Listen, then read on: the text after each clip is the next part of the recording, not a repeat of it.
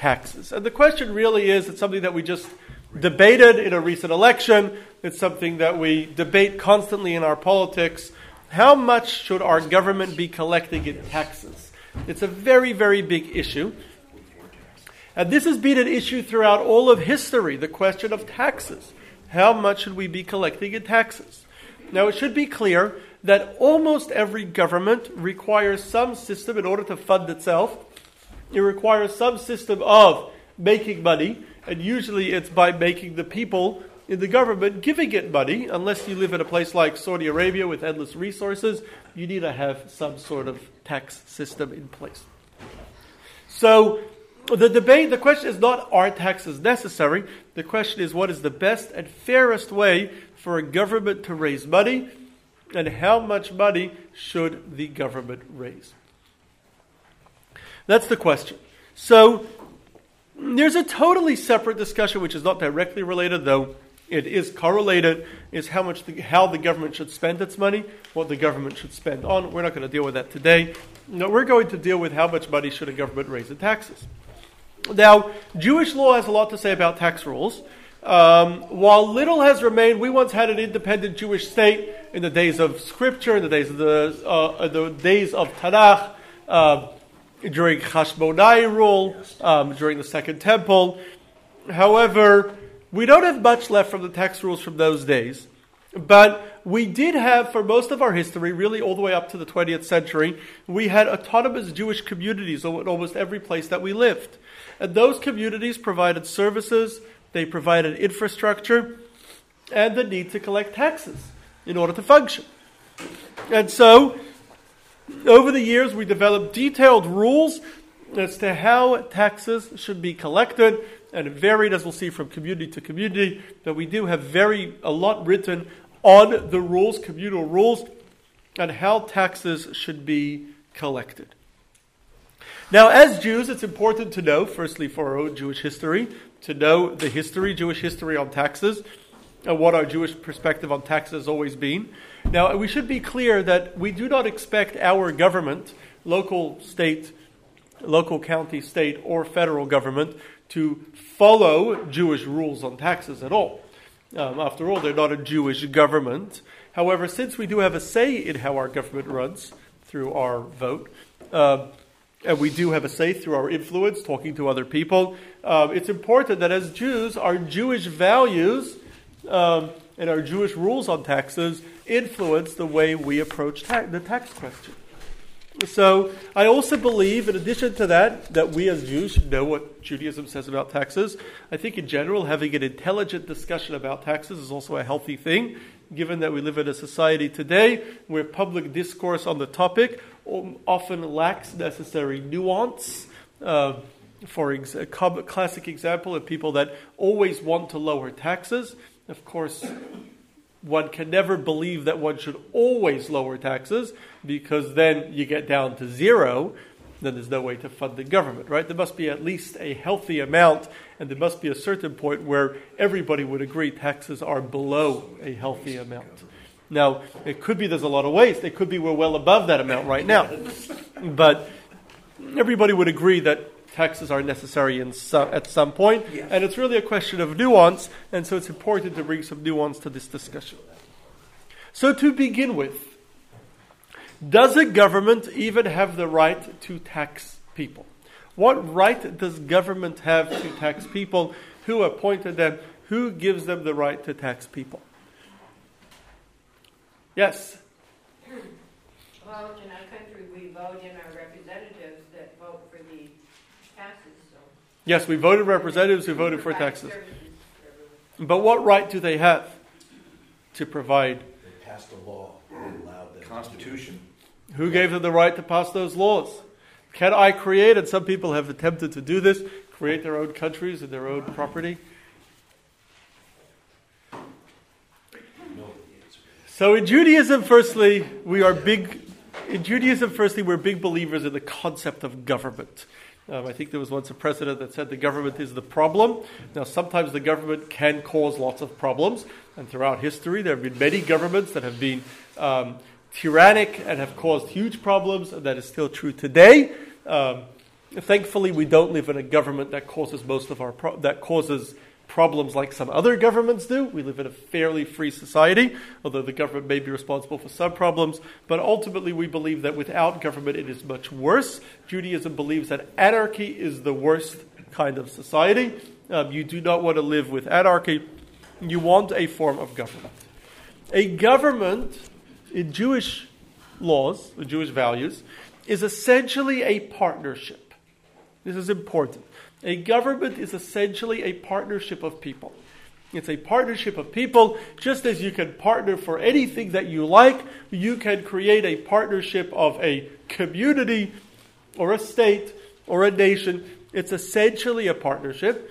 Only it's unique in that, unlike a partnership where any partner can essentially walk out of the partnership at any time, a government is a geographical partnership the partnership that takes control of a certain geographical area. And therefore, anyone within that area is automatically part of that partnership, whether you like it or not. So it's a little bit more than a partnership, but as we'll see, the rules of how it functions very much run along the understanding that it is simply a partnership. And so it is, it's a, now, governments, by the way, could also do not have to be based on geographic location. They could be, a, be based on common trade. You could have trade groups or they could be based on other common connections. Um, unions today we have, uh, workers groups, they could be based on other common connections. But the idea is there's a certain com- commonality that we band together, create a form of government, a form of partnership uh, that requires everybody that has that in that geographic area that has that commonality to be part of it, as long as most people who do uh, want to be part of it. So this, um, this form of government, this partnership, essentially gives the majority the right to force anyone to um, accept majority decisions, with limits, of course, so long as they're not going against basic values or basic rights. And it also gives the government the right to tax people or to raise money from the partners, from the members um, within the government as necessary. And so in the book of Samuel, um, the first time where it discusses really government in Scripture, it describes the role of a king. And Samuel, this is before they appoint the first king, King Saul, who's effectively going to be a, a, a government. And um, he describes in there, there in great detail the, co- the concept that we know today as eminent domain, which essentially means that the government has an underlying ownership of all property in its, um, uh, under its jurisdiction. And while we recognize that there's private property, the government has the right to fairly confiscate or control any property that it wishes. So long as it does so in a fair way, without going after, uh, after specific people or specific groups, um, so long as it's done in a justifiable way for a reasonable reason, in a reasonable way, um, the government has ultimate power to control anyone's property within its jurisdiction. Now, clearly, how to define that, what's fair and what's reasonable, is subject to debate. And throughout history, we have always debated that. And in fact, very often, when our governments, we were, when the people felt the government to be unfair, we overthrew the government. Or we created new governments because we didn't believe that the policies taken by the current government were fair. Um, today we have democratic ways of doing that. Throughout history, there were many societies where we did that, did not, including our own um, British um, rulers uh, in this country a couple hundred years ago who we overthrew because we didn't feel they were fair. Indeed, um, the very concept of overthrowing a government because it is unfair, and particularly because it is um, charging too much in taxes, what today is often called tax revolt, um, is actually found in Scripture. The Torah, the uh, Book of Kings tells us. Sorry, the Book of Samuel tells us. Book of Kings tells us that after the death of King Solomon, King Solomon built extensively, and he had very, very high taxes. After the death of King Solomon, the people gathered to crown his son, Rechavam as king. When they gathered together, they laid out a precondition. The leaders of the people said, We will crown you as king on condition you lower our taxes. Rechavam said, Let me see, I will get back to you. He went to his father's elderly advisors. And he asked them, What do you think I should do? Should I, the people are asking me to lower taxes. Should I listen to them? And the advisors said, Yes. The people ultimately are the ones that you need to need to accept you. Um, and so you need to make them happy. Yes, you should lower their taxes as they are requesting. He went to his um, own personal friends who were young friends and he asked them, Do you think I should listen to the people? And they said, You're already allowing them to dictate to you what to do. You got to show them who's boss. And so Rechavam ignores the advice of his father's advisors and instead listened to his friends. He came back to the leaders and he said, You think my ta- father's taxes were bad? Wait till you see my taxes.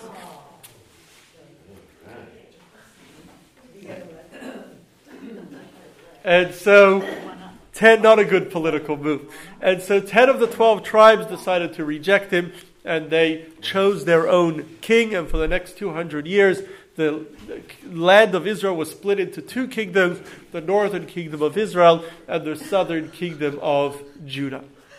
After that, because of this split, because of this tax revolt. So while every government needs taxes, how to actually get those taxes is, is difficult and complicated. So we want taxes to be both fair and we want taxes to be efficient. Sometimes, though, it could be a trade off. Sometimes, as we'll see, what's fair is not efficient, and what's efficient is not fair. Now, also, defining fair and defining efficient, but defining fair could be a challenge because what one person considers fair, another person does not consider fair. So it can be very difficult to define what fair is. There also can be debates over efficiency, um, which taxes are good for the economy, which taxes are bad for the economy. There can be debates over that as well. So, in general, um, tax policy can be structured a lot of different ways, but there's eight general forms or possible ways to tax the populace. Firstly, um, there is a head tax or sometimes called a poll tax. Essentially, every person pays the exact same amount. That's fair. Everyone pays the same thing, whatever the tax is, split it equally, everyone pays the same, exact same amount. Head tax or poll tax. A second type of, a type of tax is called a wealth tax or a property tax. Essentially, you pay taxes based on the value of your wealth or the value of the property you own. What's unique about these two forms of taxes, the head tax and the wealth tax, is they're both taxing static money. They're taxing money that happens to be in your possession, that's not moving. The third kind of tax is an income, income tax or a payroll tax, which is a percentage of your gross or your net income and you structure a certain percentage of income gets taxed by the government. A fourth form of tax is a capital tax, where you tax not working income, but investment gains, gains from your investments. Um, you've invested in different things, you're a partner in different things, and uh, the gains from your investments. A fifth form of tax is sales tax, or in some countries they have VAT tax um, which is essentially you're taxing certain types of transactions or certain types of sales. A sixth form of tax is inheritance or gift tax, where large amounts of unearned wealth changes hands, whether in inheritance or as a gift, and the government can tax that. These four forms of taxes income tax, capital tax, sales tax, and inheritance tax are all, tra- are all taxing transfers or movement of money. The seventh form of tax is import or export tax or duties. Um, essentially, as things come in or out of a jurisdiction, you tax them. An eighth form of tax are fees or fines, where you either charge for specific services, for use of infrastructure, payment for running afoul of rules, but you pay certain actions trigger um, the tax. So these are just some very general forms of taxes. So if you're trying to create a tax policy, you have a lot of different options. And each one, there are a lot of different ways you can tax people. So, in the United States, in this country, um, on the different levels of government, um, both local, county, state, and federal, we have four levels of government here. At the different levels of government, we use every single one of these forms of taxes, with the exception of the poll tax, which was once commonly used in this country, but we outlawed it in the 24th Amendment in 1964. And we didn't outlaw it necessarily because it's a bad idea or it's unfair to tax everyone the same amount. We outlawed it because it was being used in the South to disenfranchise blacks. Yes. But it doesn't necessarily mean it's a bad idea. And today, in we don't use it in government, and it's been the Supreme Court ruled that it's it's uh, illegal, it's unconstitutional to use in any form of government. However, it is still used in what we could call semi governments, unions, trade groups, and other forms of government that are not, not non geographical governments. Um, we do still use that kind of system where everyone pays a set amount, set duties, um, set fees, and um, everyone pays the, set of, the same amount um, to be part of that group. Now, within all these different forms of taxes, taxes can also be structured in different ways. Today, we commonly split it into three. We have a system of progressive taxing, where the more you have, the higher rate you pay. So rates vary, and the more someone has, or the more that specific tax is relevant to you, the higher your rates go. A flat tax essentially means that everyone pays the exact same rate. And then there's also regressive tax, where the rate goes down the more it's relevant to you, or stops after a certain amount. In the United States, most taxes are progressive, but we do have some tax, some flat tax, and some regressive tax as well. Our payroll taxes in this country are regressive. So, some taxes here um, in this country are paid by everyone. Payroll taxes are paid by everyone. Sales taxes are paid by everyone. And some are paid only by some people. Property, people that own property. Um, income taxes, if you have a certain level of income. Inheritance tax, if you happen to get inheritance. So the question is, there's a lot of different options when it comes to taxes. What is the ideal form of taxes? What did our Jewish tradition say? What did Jewish communities practice when it came to taxes? So, firstly, it should be clear that Jewish law does not require or outlaw any specific form of taxation.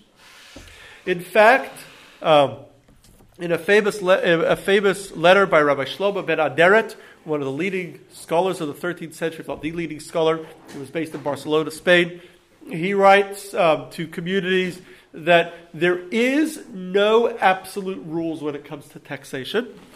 And so long as it's reasonable and fair, or the people think it's reasonable and fair, um, the, you have the right, the, every community has the right to create taxation as it wishes. Uh, we recognize that the needs of society change, the structure of society changes, there is no single rule for all. And as in a partnership, where the partners essentially can agree on what they want, in the same way, when it comes to government, representatives of their constituents can essentially agree on anything they want for taxation. They could tax in any way they want. However, that said, we do have certain guidelines. In other words, there are certain standards certain norms that were commonly employed and we encourage to employ, though again, they're not etched in stone, and Jewish communities had the right to vary from those norms as they felt necessary. One key component of the traditional Jewish tax system. Did you want to ask something? No, no.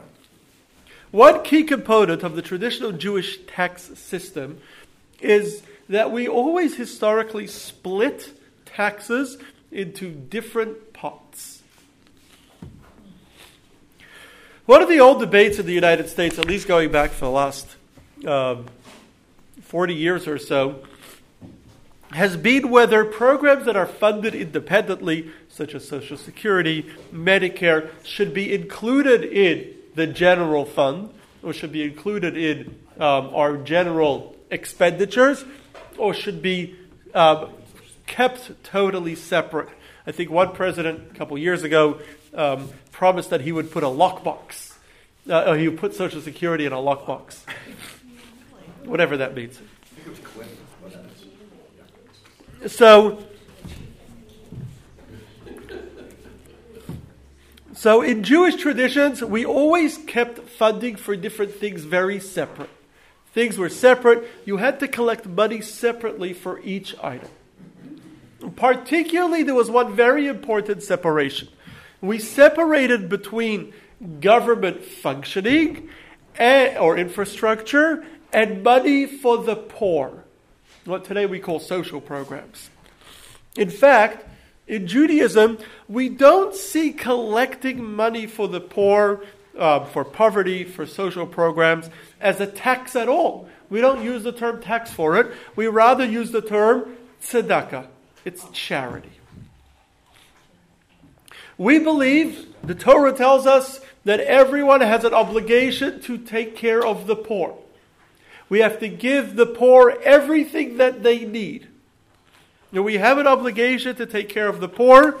Now, we recognize that it is impossible for a single individual to take care of everyone. There is no single individual that has the resources to take care of every poor person. Most individuals definitely don't have those resources. So rather, the Torah expects us to organize as a community to collect and distribute the money. But the money collected for the poor is tzedakah. It's not tax. It's tzedakah. It's part of our collective responsibility as a community uh, to take care of the poor. We don't have the right, well, we can vote and choose what we want while we can vote and choose what we want in terms of infrastructure, what we want in terms of there are certain basics that a community requires, um, but when it comes to taking care of the poor, we all we need to take care and ensure that the poor has their basic needs met. Um, exactly how to define those basic needs can get a little complicated, and exactly how to best use it can be up to debate. But we need to pay for the needs of the poor. But this money that's going to the poor must be kept totally separate. It's tzedakah money. It cannot be mixed together with general community funds. It cannot be mixed with other, uh, be used for other communal funds. So if you collect money for the poor um, through a tax system, um, a tzedakah system where you collect money for the poor, you're not allowed to take that money and then put it into education or put into building a synagogue or pull, putting into building roads. You cannot take that money and put it into something else. It has to go to the poor. That's what it's been designated for. It must be kept separate. If you have more than you need, give it back.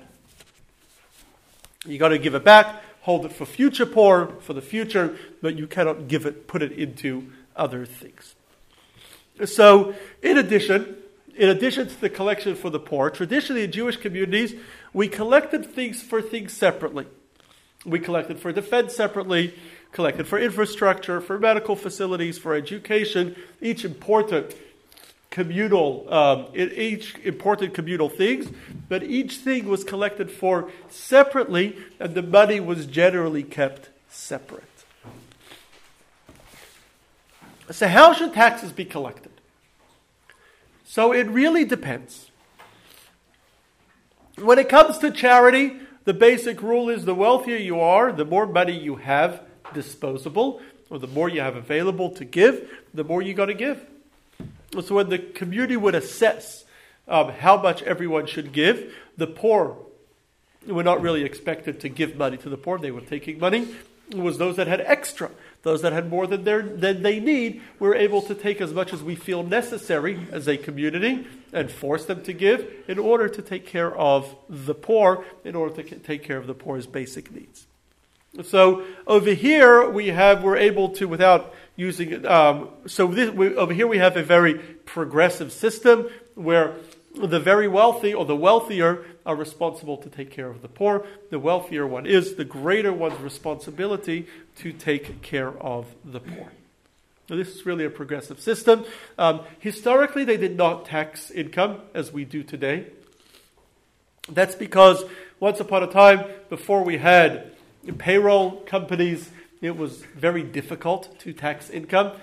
Um, today, um, efficiency in um, efficiency in um, in our financial system has made it a lot easier um, to tax payrolls, to tax um, to tax people's income, and it also is overall it's easier to track how much people are making, um, and it's a lot um, easier to collect. It's a lot more efficient to collect from moving money, in other words, transfer of money, money that people have earned, than to collect from static money.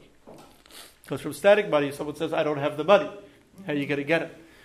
Sometimes it can be difficult to get from moving money, you just earned that money, give me a part of it. So it's a lot easier to get. So now it's become a lot more, a lot easier to collect from income taxes um, or other forms of sales or other forms of moving money. Um, historically, Jewish communities um, sometimes they did collect from sales, but they generally would collect from um, based on wealth.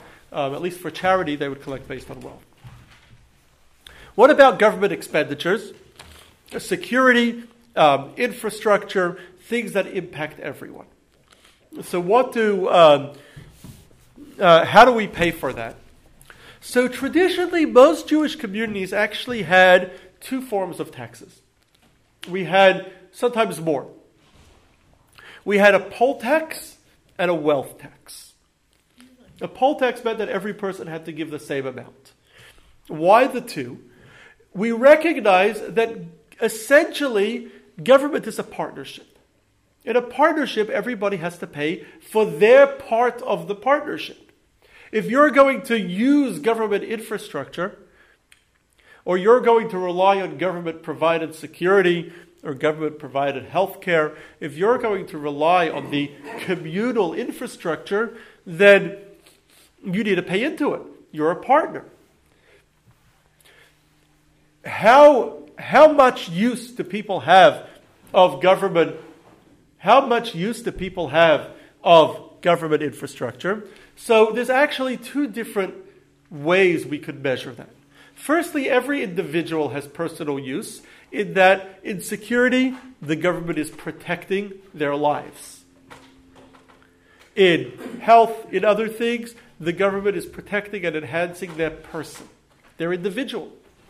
In that, we're all equal. If we're all equal in a partnership, we all pay the same amount.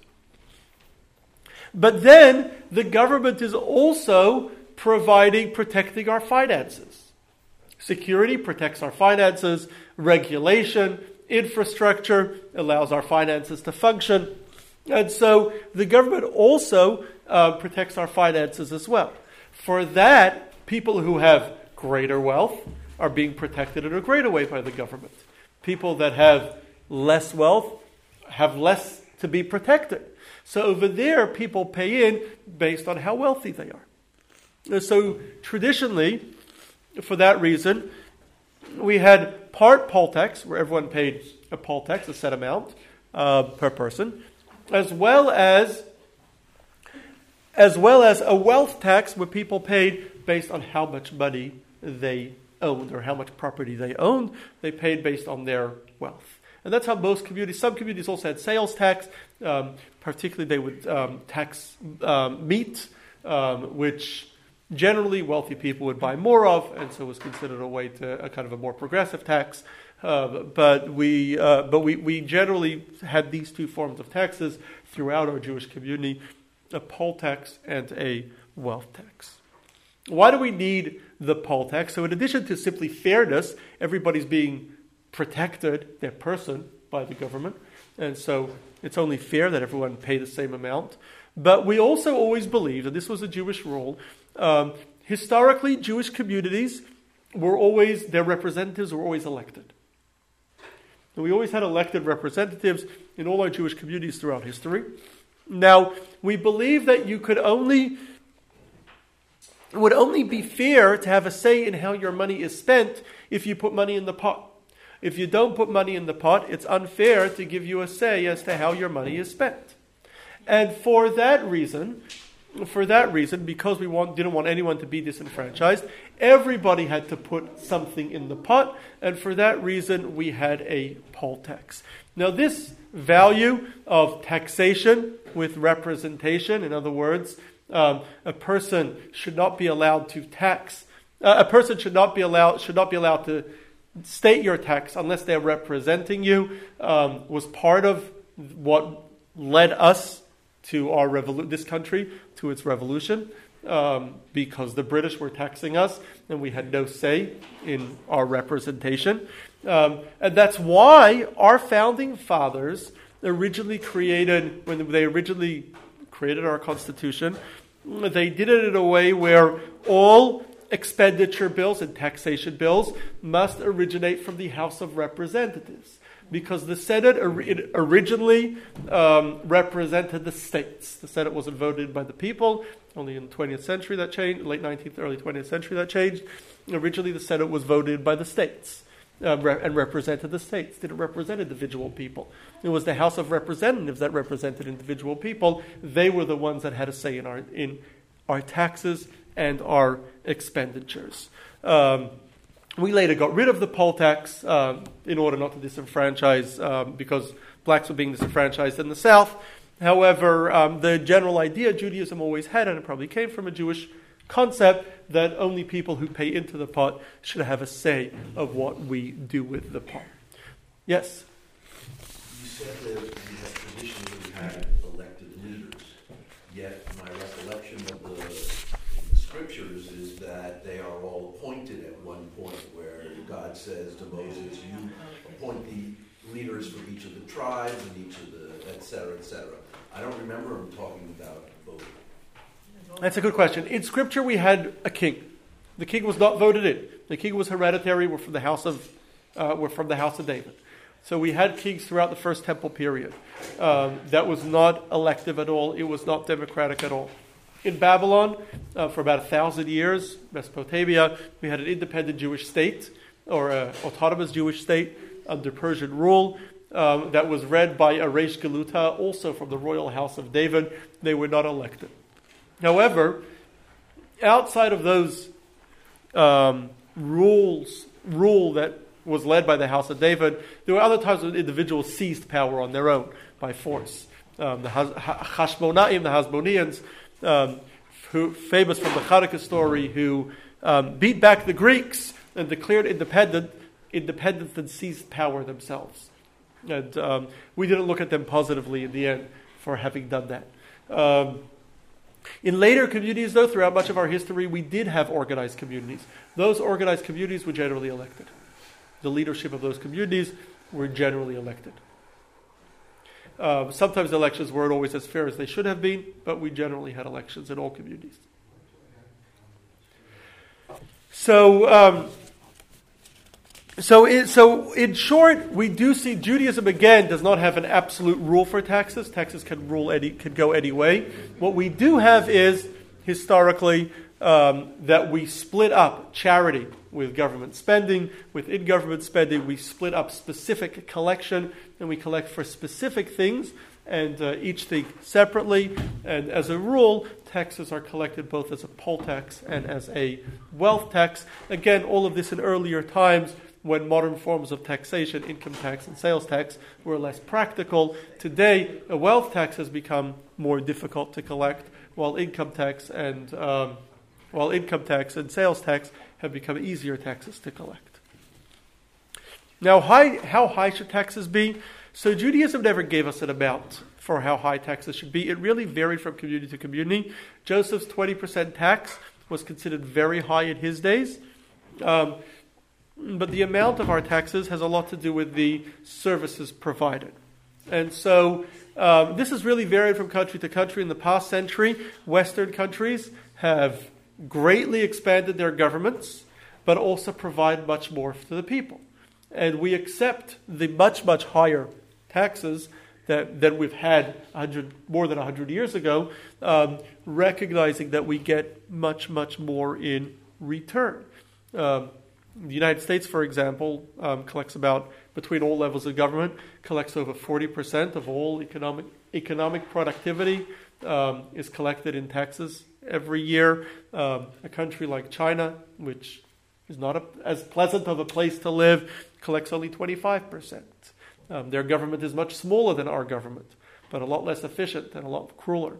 Um, most Western governments have very high taxation, and the governments take up a very large part of the economy. Um, so it really varies. Often, if we get a lot in return, that's great.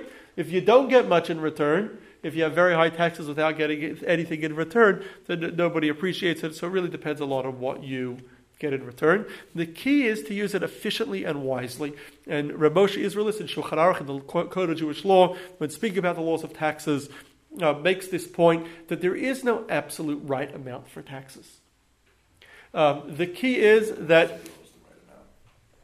the key is that if the leadership are using the money efficiently, people are happy being taxed and happy to pay into the pot.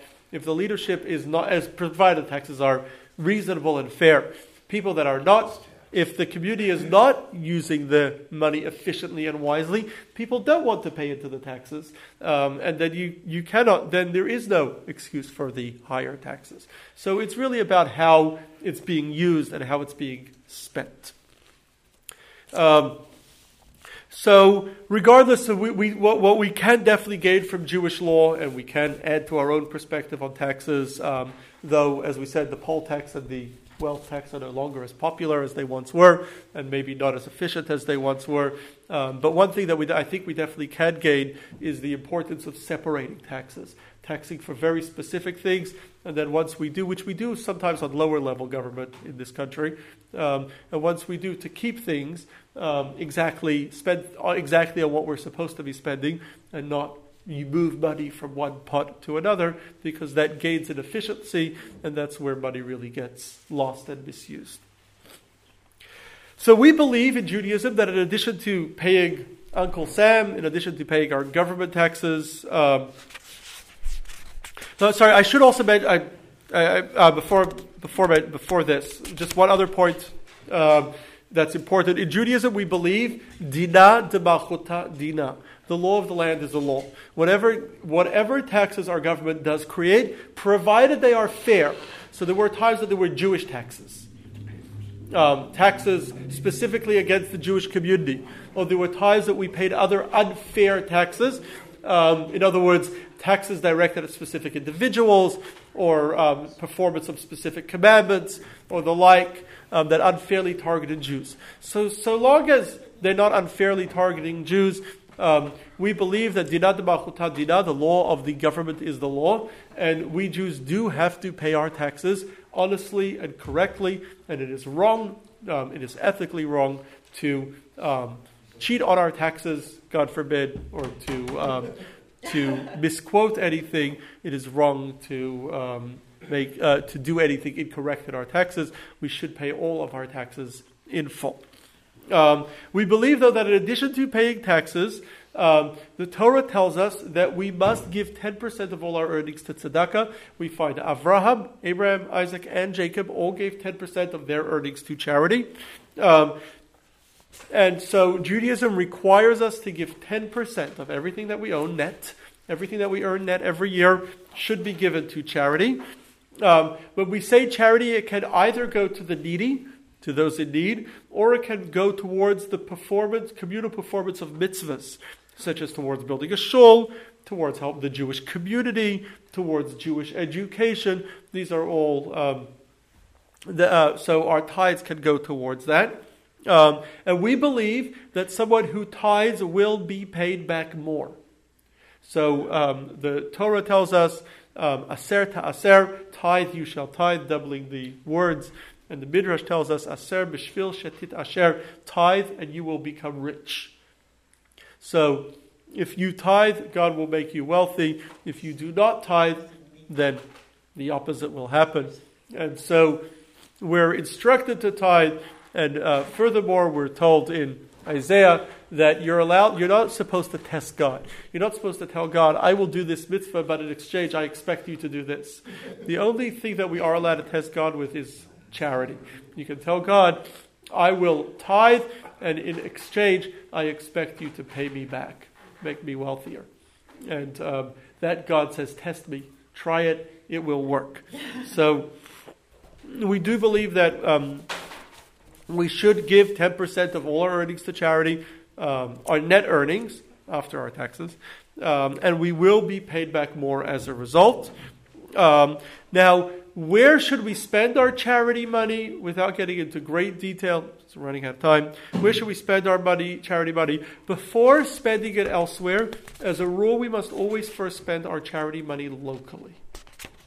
So, uh, locally, locally. First spend on our family. Once we've taken care of our family, we have to take care of our, well, if you have family in need, they come first. But we have to take care of our own local community. Um, sometimes people want to give money to faraway institutions. Um, it is a mitzvah to give money to Israel. Um, and to give at least something to Israel in addition to giving your money locally.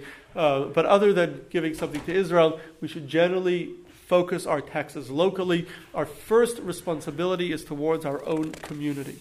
So it's very important that we um, give charity towards our community. Uh, but ultimately, we believe that not only does the government have eminent domain, in other words, they have an underlying control of all of our property. Um, so we believe God ultimately has eminent domain. Everything that we have ultimately belongs to God. We have many verses in Scripture that say that. God says, Liya kesef ali hazav, all gold and silver belongs to me. Um, everything that we own essentially is only belongs to God and is given to us on loan. So that we use it in the right way. In fact, we have a Jewish custom whenever we write our name on something, we always begin with the letters Lamed, Hey, Vav, which stands for the words La Hashem, Haaretz Omaloo, that the earth and everything in it belongs to God. So everything belongs to God, and so we have to recognize God is just giving us our what, what He's giving us on loan, not for us to keep, not for us to store, to put in bank accounts until we die, but He's giving it to us in order that we use it wisely. Part of using it wisely is taking at least ten percent and giving it to charity. You can give even more than 10% if you're able to. The more we give, we believe, the more we get. So